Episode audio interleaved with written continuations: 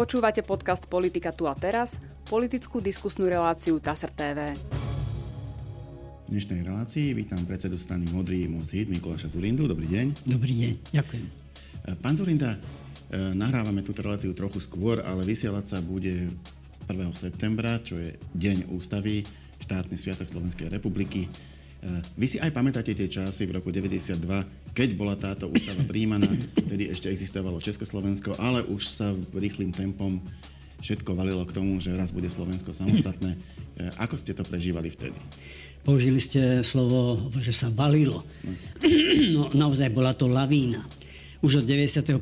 roku, to bola moja taká prvá politická štácia, keď si ma Čarnogórsky vybral za štátneho tajomníka alebo námestníka ministra dopravy ale vzhľadom na to, že som niečo o trhovej ekonomike vedel už vtedy, tak ma brával na rôzne rokovania, vrátanie toho slávneho v Milovách, alebo keď sa Václav Havel rozhodol, že nebude kandidovať na federálneho prezidenta, tak sme spolu s Mikloškom a Čarnogorským sa boli s ním rozlúčiť na Hrádečku. Hovorím to preto, aby som zvýraznil dramatickosť tých chvíľ. To sa začalo valiť v lete 91 a zastavilo sa to až parlamentnými voľbami 92, ktoré dopadli tak, ako dopadli. Mečiar mohutne vyhral. Nebol som si istý, že tú lavínu ustojíme my, ktorí sme mali nie fundamentálne iný názor na nezávislosť Slovenska, ale fundamentálne iný názor na výkon politiky. My sme... aj, aj on mal vtedy 4 modely. Mečiar predsa nešiel do volieb s tým, že samostatné Slovensko, to bola iba SNS. Mečiar máte... ponúkal 4 možnosti, Áno. ale myslím si, že v hlave mal vtedy už tiež iba jednu. Áno, máte pravdu, ale tie voľby som zvýraznil preto, lebo ten výsledok bol tak dramaticky dobrý pre ňo, že mal poz, po, bezmala 40%, keď si pamätám, sns sa dostala, SDL to mala v programe, Čiže tie voľby som spomínal preto, že to bola posledná šupa a už potom ten mm. rýchlik tak utekal, že bolo úplne, úplne jasné deklarácia o zvrchovanosti republiky, ústava, nezávislosť, samostatný štát. Bol to dramatický rok, pretože slovenskí demokrati v podobe kresťansko-demokratického hnutia alebo maďarských politikov e, na Slovensku a mnohí ďalší triezvo uvažujúci a hlavne demokratickú politiku forsujúci, forsírujúci politici boli pod obrovským tlakom. My sme vychádzali zo Starej národnej rady, e, strkali do nás. Mm. Mali sme blízko k tomu, aby nás byli, že sme, ja neviem čo všetko, nie sme národovci. Čiže bol to veľmi dramatický rok, ktorý skončil napokon tak, ako skončil, ale skončil svojím spôsobom aj dobre, lebo nás tá lavína nestrhla. Mm. No, e, nechybalo veľa, lebo jedna vec je založiť e, samostatné Slovensko, e, druhá vec je, aby prežilo. A naozaj tá, tá vláda, najmä, najmä potom ešte o dva roky neskôr, 94-98, pod vedením Vladimíra Mečera, tam sa to naozaj chvíľu javilo, že možno na to dopadne aj zle. Áno, a práve vtedy sa ukázalo ako veľmi prorocké a predvídavé, vizionárske, že sme sa nenechali tou mečerovskou lavínou strhnúť aj my, vtedy kresťanskí demokrati, že sme ten šialený tlak vydržali. S Čarnogórským, ja som bol vtedy mladúčký politik, ale veľmi som s Čarnogórským o tom často diskutoval. Áno, my sme Slováci, my sme vlastenci. Ale vtedy som začal chápať politiku aj v tých uh, dimenziách, ktoré vtedy boli tak trošku predo mnou schované, keď mi Čarnogórsky vysvetľoval, že tej mečiarovskej lavíne, keď sa poddáme aj my, tak bude so Slovenskom koniec. Toto dnes môžeme o Čarnogorskom hovoriť hociako, ale toto Jano videl neobyčajne presne. My sme boli tá posledná štácia. A aj keď sme boli v slabom postavení, a to treba si uvedomovať aj dnes, keď obe taká lavína sa na Slovensko valí, aké dôležité bolo, že ľudia dobrej vôle, Európania, demokrati, slušní ľudia, že sme sa nenechali strhnúť. Boli sme zárodkom niečoho nového, čo sa presadilo po 98. No a keby sme sa vrátili späť k ústave, e, tam by som dal ešte jednu otázku. Veľa sa o nej diskutuje. Už x krát niekto prišiel e, s návrhom, že poďme debatovať o úplne novej ústave, aby sme proste vyčistili stôl a urobili ju nejakú lepšiu. Je tá, ktorá bola relatívne narýchlo a v hektickom čase vytvorená v roku 92 a potom, neviem, 20 krát novelizovaná, e, ešte funkčná? Mne sa zdá, že áno. Čím som starší, tým menej chcem byť revolucionár. Aj keď som človek reforiem a viem, že mnohé reformy sú nevyhnutné, ale revolúcia je na mňa trošku veľa. Nie som proti tomu, aby sa do nej zasiahlo, keď je na to dôvod, aj keď ja osobne nie som ústavný právnik a veľa tých dôvodov nevidím. Život ale ukázal, pozrite sa, za súčasnej ústavy sme sa predsa len integrovali so svetom. Vstúpili sme do OECD, do NATO, do Únie, vykonali sme reformy, čiže vnútorne nejak dramaticky silný impuls na zásadnú zmenu alebo nebodaj na kompletne novú ústavu nepocitujem. E, dobre, pán Zorida, poďme do aktuálneho volebného obdobia. E, aktuálne volebné obdobie sa blíži do svojej poslednej fázy predčasne, pretože bolo, pretože bolo skrátené. O mesiac ho ukončia občania rozhodovaním pri volebných urnách. Bolo to mimoriadne hektické volebné obdobie, treba povedať. Máme už jednu, druhú, tretiu, štvrtú vládu za tieto 3,5 roka a grátame aj to, že niektoré boli trvalé, potom dočasné. To znamená, Hegerová vláda trvalá, Hegerová vláda dočasná. E, a potom predtým ešte Matovičová vláda a ako štvrtá teraz dočasná vláda pána Ódora. Ako by ste charakterizovali toto obdobie najprv vo všeobecnosti? Čo boli tie kľúčové trendy? No jednoznačne ten kľúčový trend bola, bola, bola cesta do chaosu. Tá kompozícia ukázala, že v slovenskej politike sa presadilo teatro. Slušnejšie povedané, možno menej slušne povedané, cirkus. Ja som samozrejme to sledoval, videl som to, cítil som to. Bolo to impresívne sledovať, ako pán Matovič vyháňa Fica z Bonaparte. Bolo impresívne sledovať, ako stojí pred tou Willou Michelovou v Kán a ako sľubuje že tento majetok Slovenskej republiky sa Slovensku vráti. No nie je to majetok Slovenskej republiky, sa no, ukázalo. No veď práve. Ja som vedel, aj keď som, som nevedel detaily, ale vedel som, že ten dom je vo Francúzsku, že sa Slovensku nevráti. Možno o, sa dal potrestať zlodej, ktorý sa k nemu, k tomu majetku dostal podvodne. Vtedy mi bolo smutno, sa priznám, pretože som videl impresiu, cítil som impresiu toho, toho, toho videa. Ale zároveň mi rozum hovoril, bože, toto nemôže dobre skončiť keď sa teátro alebo cirkus povýši na politiku. No a potom ten vývoj už bol veľmi, veľmi nepekný. Ukázalo sa, že kompozícia široká nemá cieľ. Ukázalo sa, aké... aké bezu... Ale mala, mala zase veľkú silu. Mala 95 poslancov, ak si dobre 3, pamätám. asi 90 alebo 5 možno aj áno. No rozhodne viac ako 90, ano, 95, teda mala ústavnú máte, väčšinu. Máte pravdu. No hej, ale práve k tomu sa chcem dospieť, že naplno sa ukázalo, že povedzme také módne trendy, aký predviedol Boris Kolár, ktorý nás presviečal, že ho treba voliť, lebo on nie je politik. No čo som mohol vtedy robiť, keď som videl tie billboardy, si hovorím, no dobre, tak zajtra pôjdem ku automechanikovi, keď ma bude bolieť, bolieť zub, lebo však on nie je zubár. No tak tieto tri roky naplno ukázalo, ukázali, aká blúdno populistická je takáto politika. Ľudia ako keby začali hľadať čudo. Ako keby politiku začali vnímať nejakú vážnu službu. Ako samých sebe. Službu politika, ktorého si zvolím mne ako občanovi. Ale ako zábavu, ako cirkus, ako teatro, no a výsledkom bol naozaj nekonečný chaos. Už sa potom na to nedalo povedať. V tomto chaose samozrejme sa začalo dariť extrému, kto zakričí hlasnejšie, kto buchne čo najnižšie pod pás, ktorý poníži čo najvýraznejšie. No a výsledkom je, že opäť sme pred podobnou nepríjemnou situáciou, ako bolo v na začiatku tých 90. rokov, keď sa na nás začala valiť nepríjemná lavína. Aj teraz sa valí. No, je pravda, že tých problémov je, je asi viacero. Tak v ekonomickej oblasti to nevyzerá veľmi dobre. E, sú, tu, sú tu ale aj vážne politické problémy. A povedal som aj také štruktúrálne, lebo zase zoberte si, že že tie postupné výmeny e, premiérov ne, neboli iba výmenami premiérov, nakoniec však dialo sa to aj v iných štátoch, že bolo viacero pr- proste výmen na poste premiéra, ale oni mali aj určitú logiku v tom, že neustále sa zmenšovala tá, tá koaličná podpora pre vládu toho.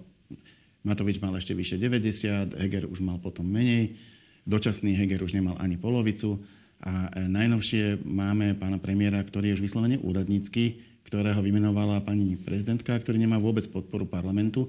To znamená, aj tam ako keby sa rozchádzala, rozchádzala exekutívna a zákonodárna moc. A prečo sa tie, tie, tie ako keby inštitucionálne e, veci na Slovensku začali takto, ja, ja poviem rozpadať, dúfam sa, že som to nejako neprehnal, ale e, rozhodne, rozhodne nefungujú tie inštitúcie v štandardnom režime. Uvediem príklady, lebo vždy je dobrá ilustrácia, ale, ale popísali ste to podľa môjho názoru celkom precízne a presne. Keďže politika sa zmenila na cirkus, tak sa uh, tak sme začali vnímať aj také nepríjemné javy, ako keď pán premiér Matovič prestal ignorovať, slušne povedané, jednu z takýchto demokratických inštitúcií, ktorá bola nesmierne dôležitá v období pandémie, a to bola Slovenská agentúra na kontrolu liekov. E, samozrejme, ja som bol zdesený. Tak je tu takáto, takáto pliaga, všetci sme boli vystrašení, ľudia umierali, a premiér sa si dovolí doviesť vakcínu, dajme na, na bok, že Sputnik, že ruská, ale vakcínu, ktorá nemala certifikát, ani európsky, ani slovenský, a on začne tlc po hlave šéfku svojej inštitúcie, jedinej, unikátnej, kvalifikovanej, ktorá jediná môže takúto vec posúdiť. Celý ten proces pandémie, však hej... To... Myslíte, že to bolo ako keby naopak? Inštitúcia mala posúdiť a on mal potom konať no a je... nie on konať a nútiť inštitúciu, aby mu to schválila. Alebo ňou pohrdať, presne tak. Keď začnete v demokratickej e, krajine pohrdať vlastnými demokratickými inštitúciami, zoberte si, aká kucapaca je v Amerike. To nie je len slovenské špecifikum. Pozrite, ako tam chodia do vesnice bývalý prezident, jeho právny zástupca, ako im berú otlačky prstov. Spomente si na ten útok na kapitol. Spomente si na to, že darmo povedali volebné komisie, že ten výsledok bol legitímne. A to hovorím ako republikán. Oveľa viac ako republikán, nie ako demokrat. No prosto nemôžem začať pohrdať demokratickými inštitúciami len preto, že som prehral. No a žiaľ, toto sa stalo vláde, ktorá skončila tak rýchlo, ako sa správala. Uh, mal som ja aspoň osobne taký pocit, že, že ten rozpad, rozvoľňovanie, proste stále väčšia improvizácia bude, bude minimálne zastavená uh, úradníckou vládou pána Odora Viem, že to bola veľká ambícia, pretože on nemá tú silu, ktorú by premiér inak mal, nemôže sa oprieť o parlament, čo je pre neho teda veľmi ťažké. E, ale napriek tomu e, aj im sa to rozpadáva, pretože po dvoch mesiacoch e, zrušila pani prezidentka poverenie vlastnému ministrovi, ktorého tam sama nominovala, pánovi Ivanovi Šinkovi, poverenie viesť ministerstvo vnútra. Teraz vidíme, že bol odvolaný z funkcie aj šéf SISky, pán Aláč, obidve tie inštitúcie sú riadené eh, zase nie štandardným spôsobom. SISKU riadi námestník, ministerstvo vnútra eh, nemá ministra, lebo ani tam nie je možné normálneho dosadiť, takže je to pod gestiou priamo, priamo premiéra. Prečo, prečo nevie ani pán Odor udržať aspoň tie inštitúcie do toho 30. septembra, aby proste išli a robili si svoju robotu, aby tam nenastávali takéto otrasy? Preto, lebo nie je vôbec jednoduché stať sa z úradníka, aj keď pán Odor bol úradníkom, vysoko postaveným politikom. Prosto politika je tiež remeslo. Niektorí ľudia si myslia, že pivu, dievčatám, fotbalu a politike rozumieme všetci, ale ono celkom tak nie je. Pán Odor do toho vhúpol, odvolanie pána Šimka naplno preukázalo, že prosto je v politike nováčikom, že nemá skúsenosti, prečítal to veľmi zle. Nepochopil, eh, že s pochybnením e, vlastného ministra, tak trošku uberá na autorite aj sám sebe alebo vláde ako také, lebo nepočul som, možno vy ste zachytili, pán Forgáč, ale ja som nepre, neprečítal jediné slovo, že Šimko pochybil. Čiže odvolali ho len preto, lebo sa roztriasli pred e, vedením policie. Ja vždy poviem, že e, policie, polícii vedenej pánom Hamranom dôverujem. Ale s jedným dychom dodám, že sa mi vôbec nepáči jeho politické pôsobenie. Policajný prezident by sa nemal takto vyjadrovať. V Paríži, keby ľudia cítili, že policajný prezident slúži buď pre Le Républicain alebo pre socialistov, tak to je koniec sveta. To nejde takto. Keby som bol tak trošku zlý, a to opakujem ešte raz, práci policii dôverujem a myslím si, že Hamranovci urobili kus dobrej práce. Lenže dnes realita ukazuje, že ministrom vnútra je pán Hamran. To nie je zdravé. No a e, s pánom Aláčom v skutočnosti ho e, premiér mohol úplne automaticky vymeniť po svojom nástupe do funkcie. Je to jednoducho jeho kompetencia. Býva to aj obvyklé, keď je zvolený nový premiér, e, tak, tak si nominuje svojho človeka za šéfa Slovenskej informačnej služby, jednoducho preto, lebo je to jeho právo a má tam teda tým pádom človeka, ktorému najviac dôveruje. Pána Aláča tam pán Odor ponechal a teraz ho zase odvolal v dôsledku toho obvinenia. E, bolo to šťastné podľa vás? No presne naopak. Presne naopak. Šimka mal podržať a Haláča mal stiahnuť hneď. Ja to takto nesledujem na milimetre, ale myslím si, že už v čase, keď pán Odor sa premiérom stal, bol trestne stíhaný. Jak mm. môže byť šéf, šéf SISky trestne stíhaný? Myslím, ale, že nebol vtedy, tak, ale... ale... ako náhle sa dozvedel mm. pán Odor, že je trestne mm. stíhaný, tak tam do 24 hodín nemal, nemal čo robiť. Uh, Premiér, čítam zo správy TSR z 27. augusta. Premiér Ludovit Odor rokuje s politickými stranami o podpore vládnych návrhov zákonov.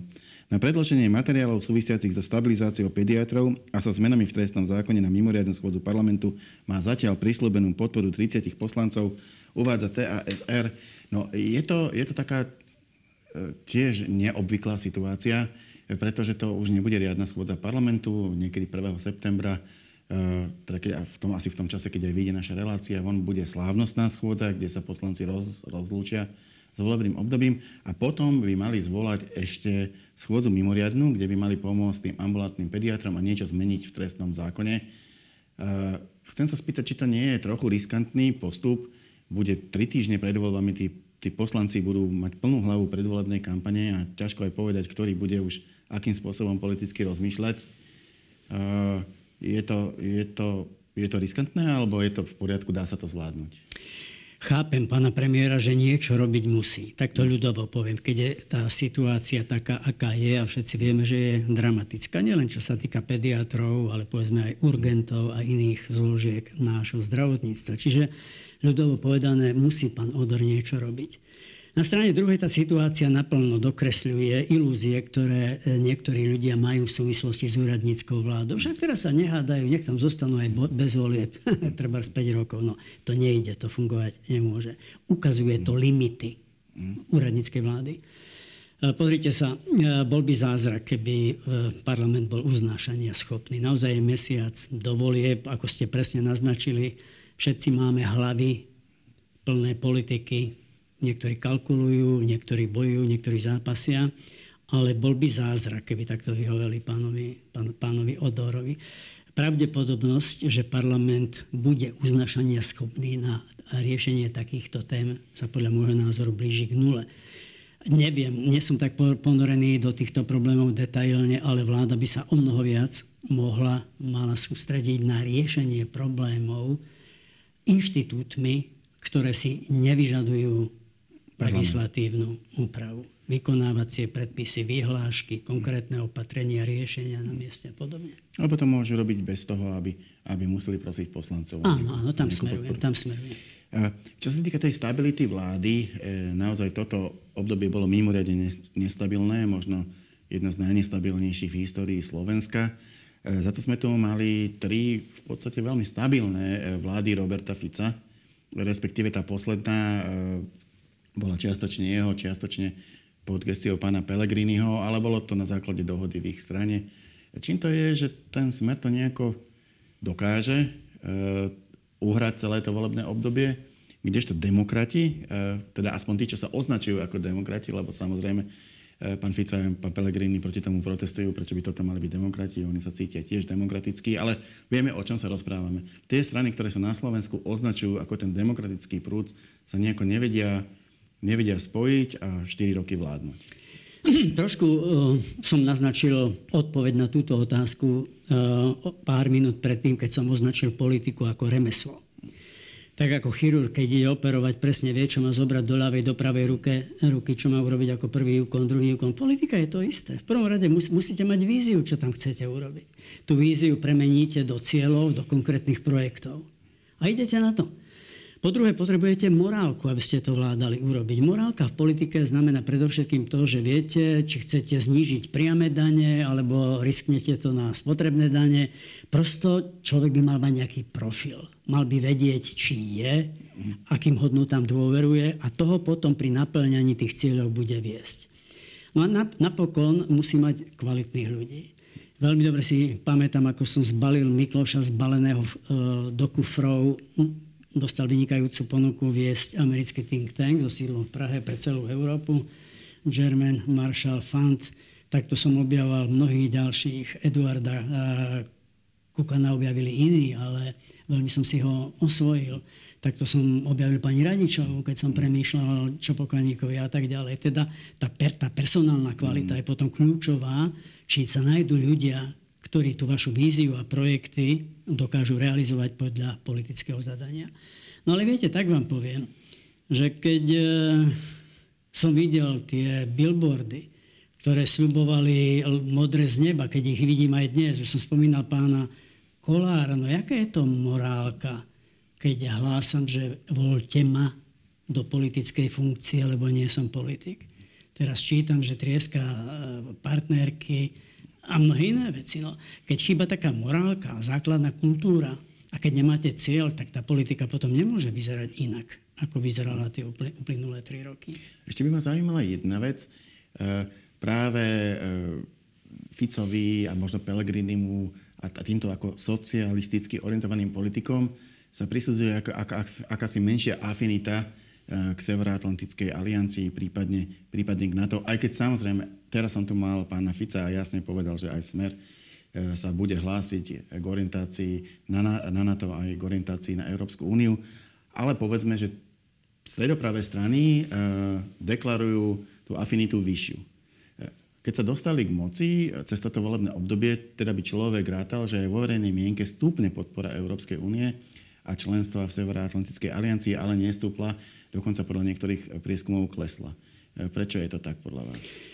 Predovšetkým chcem povedať, že pánovi Ficovi nemôžete veriť ani jedno jediné slovo. On je klasický oportunista. To hovorím veľmi pokojne, hral som futbal s ním už v roku 1991.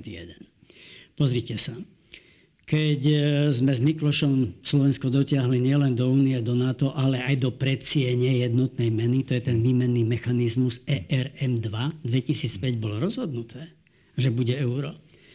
Tak pán Fico vykrikoval, to si nájdete v análoch jeho, stovky jeho vyhlásení, on euro utne, lebo bude vysoká inflácia, lebo vyletia ceny. Čo sa stalo? Bol prvý, ktorý slávnostne o polnoci na 1. januára 2009 si išiel do toho automatu vytiahnuť 20 eur. Našťastie. Našťastie.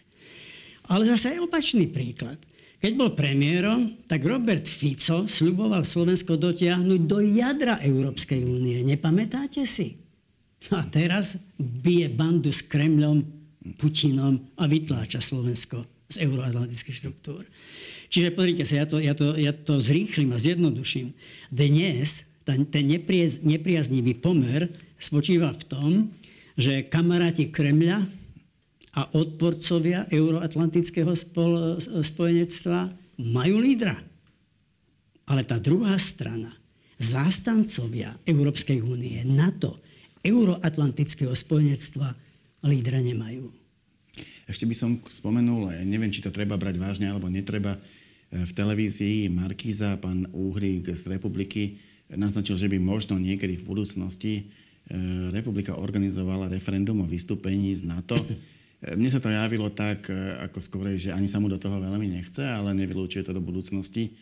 Na druhej strane, keď to už raz politik povie, nedá sa vylúčiť, že začnú zbierať niekedy podpisy. Bol by to vážny problém pre Slovensko, alebo by to bolo jednoducho tak, ako vždy, však máme priamu demokraciu, nech si zbiera, kto chce, čo chce? Už je to problém. Nemusíte hovoriť v budúcom čase. Republika má 10 a ja som prešiel teraz Slovensko od východu na západ, od severu na juh niekoľkokrát a, a vidím, čo, čo píše táto politická strana. Ukrajiňani patron, referendum o vystúpení z NATO. To je veľmi nebezpečné, keď majú dnes 10 Po druhé, o pánovi Ficovi sme si niečo povedali. Robert Fico dnes je iný, ako bol pred desiatimi alebo piatimi rokmi. Evidentne sa bojí sám o seba však. A v takejto pozícii jeho počínanie je, poviem slušne, nepredvídateľné. Bude podliehať takýmto tlakom. Bude sa báť istých inštitúcií. Čiže v žiadnom prípade by som tieto trendy nepodceňoval. No, viete, pán Forgáč, prísne za to nemusí byť hneď a zaraz o vystúpení z NATO. Stačí, keď sa Fico pridá k Orbánovi a budú tú úniu rozkladať tak, ako sa o to pokúša Orbán. Dnes našťastie nemá 100% spojenstva, lebo ten Kačinský drží s Američanmi.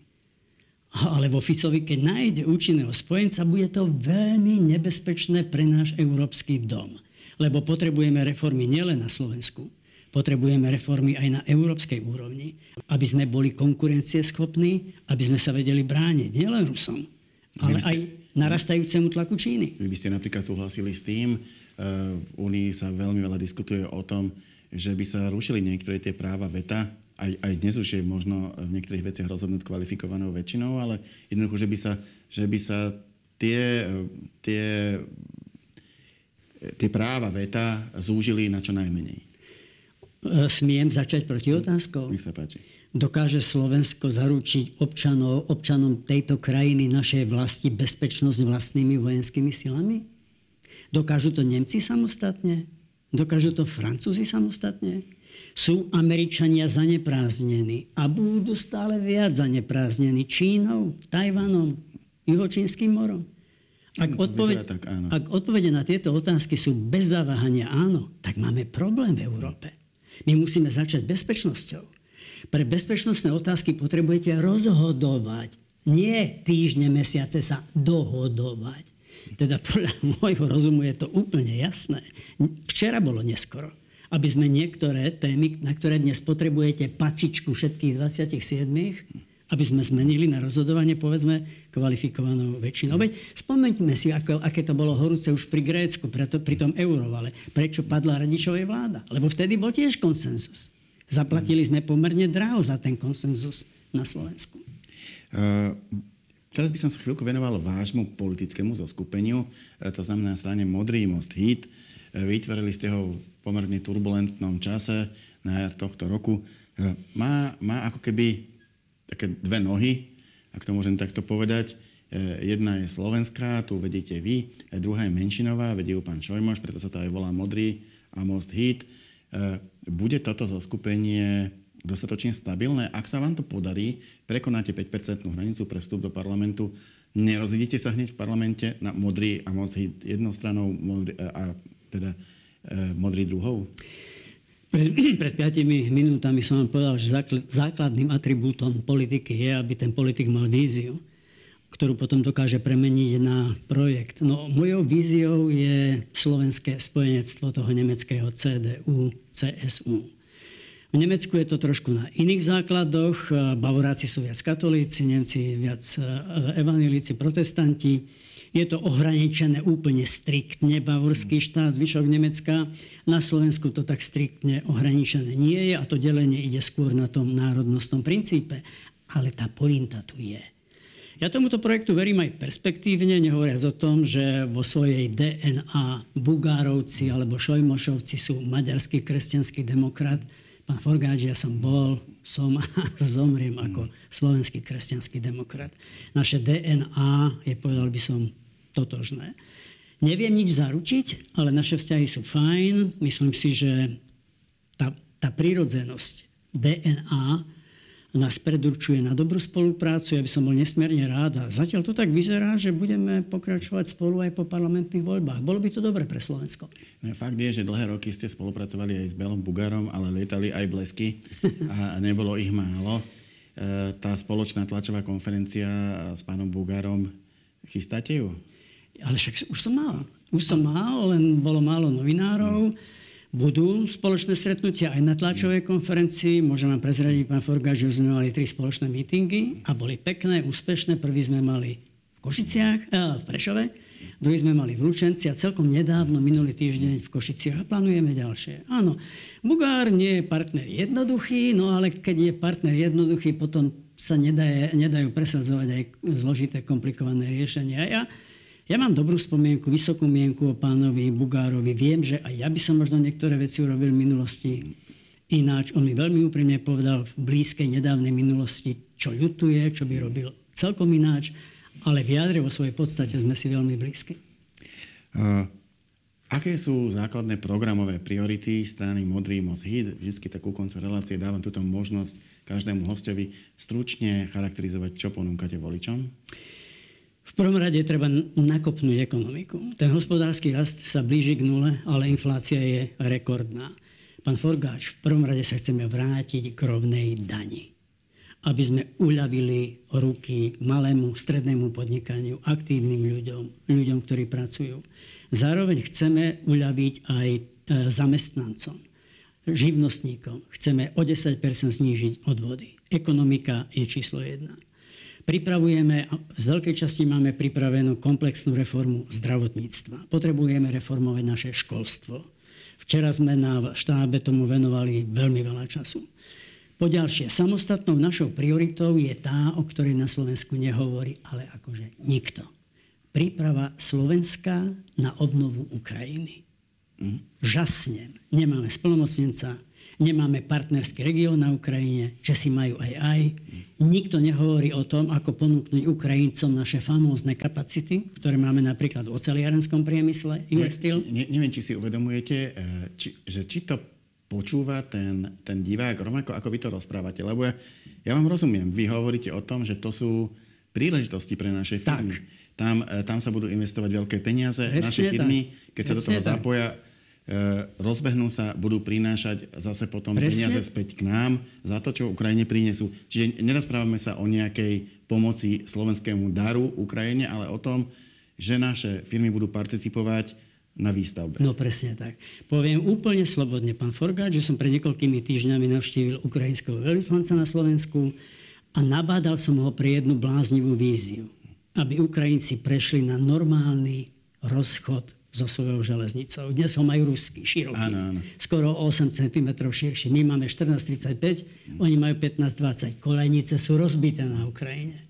Aha. Bude to treba rekonštruovať. Že to je taká unikátna šanca? Je to unikátna šanca. Viete, koľko železa bude potrebovať Ukrajina? A nevieme, že my máme US Steel v Košiciach.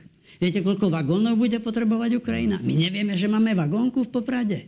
My máme famózne skúsenosti so strojárenskou výrobou. So všetkým možným. Máme automobilky, veď to je fortiel. Nikto na Slovensku o tom nie, že nehovorí, ale nepremýšľa. Vieme veľmi dobre, ako by to pomohlo východnému Slovensku. Rakúšania neťažili zo vstupu Slovenska do Európskej únie. No, Aj Burgenland. Evidentne áno, stačí no. sa pozrieť za hranice. Čiže toto je náš veľmi, veľmi špecifický programový cieľ. No a, a napokon chcem povedať, myslím, že reformu zdravotníctva školstva som zmienil. Máme veľké plány aj v oblasti kultúry. Chceme zásadným spôsobom zmeniť jej financovanie, pomôcť jej, vrátanie kultúry národnostných menšín. Uh, moja posledná otázka uh, sa týka, uh, sa týka toho, akým spôsobom uh, chcete zabezpečiť ten vstup do Národnej rady. Vy ste začali veľmi neskoro. Uh, vaša strana v podstate prvé billboardy nasadila až v júli a stále v prieskumoch nedosahujete percentá, ktoré by ste potrebovali. Nebudem hovoriť konkrétne koľko, lebo jednoducho tie prieskumy sú uh, veľmi nepresné, slušne povedané. Pred voľbami sa ešte nikdy neukázalo, že by, že by to presne, presne mapovali. Čiže nie je podstatné, že koľko to je podstatné, nie je to 5. E, dá sa to stihnúť? Čo chcete pre to urobiť? Dá sa to stihnúť. Dá sa to stihnúť aj preto, že od 1. júla ja som stále na cestách. My sa rozprávame deň po mojom 5-dňovom pobyte na východnom Slovensku. Bol som v Bardejove celý deň, v Trebišove som bol, v Humennom som bol, v Košiciach som bol, predtým v Spiskej Novesi, ale samozrejme aj, aj na Záhory a v iných regiónoch Slovenska. Pán Forgáč, uveríte alebo neuveríte? Nestretol som za dva mesiace človeka, ktorý by povedal, že som nekompetentný, alebo moji e, spolubojovníci, ktorý by mi bol povedal, že mi nedôveruje, že som niečo ukradol. Pán Forgáš mi v živote nepovedal občan, že som niečo ukradol. Nestretol som človeka, ktorý by povedal, že nie sme schopní. Všetci mi hovoria len jedno jediné. Bojím sa, že môj hlas prepadne. A to nie je také zlé. S tým sa pracovať dá.